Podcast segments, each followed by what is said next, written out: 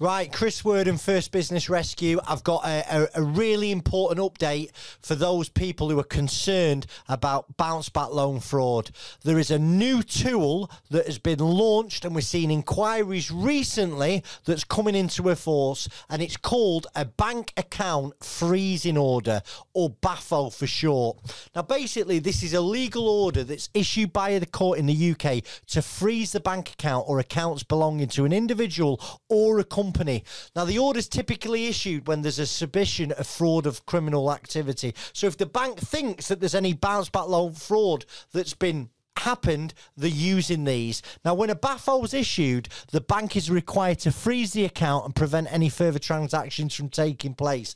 Now, the account holder is typically not allowed to withdraw any money from that account or to make any new deposits until the order is lifted. Now, in order to obtain a BAFO, an application must be made to the court. The court will consider the evidence provided and determine whether there is sufficient cause to issue the order. Now, in some cases, the order may be granted without the account holder being notified in advance, causing huge problems in order to prevent the account holder from moving funds out of the account.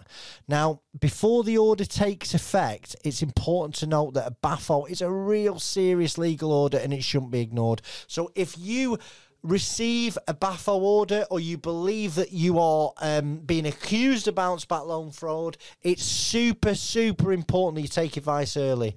Now, some of the warning signs that you may be accused of bounce back loan fraud is the bank starts sending you letters requesting more information about your application.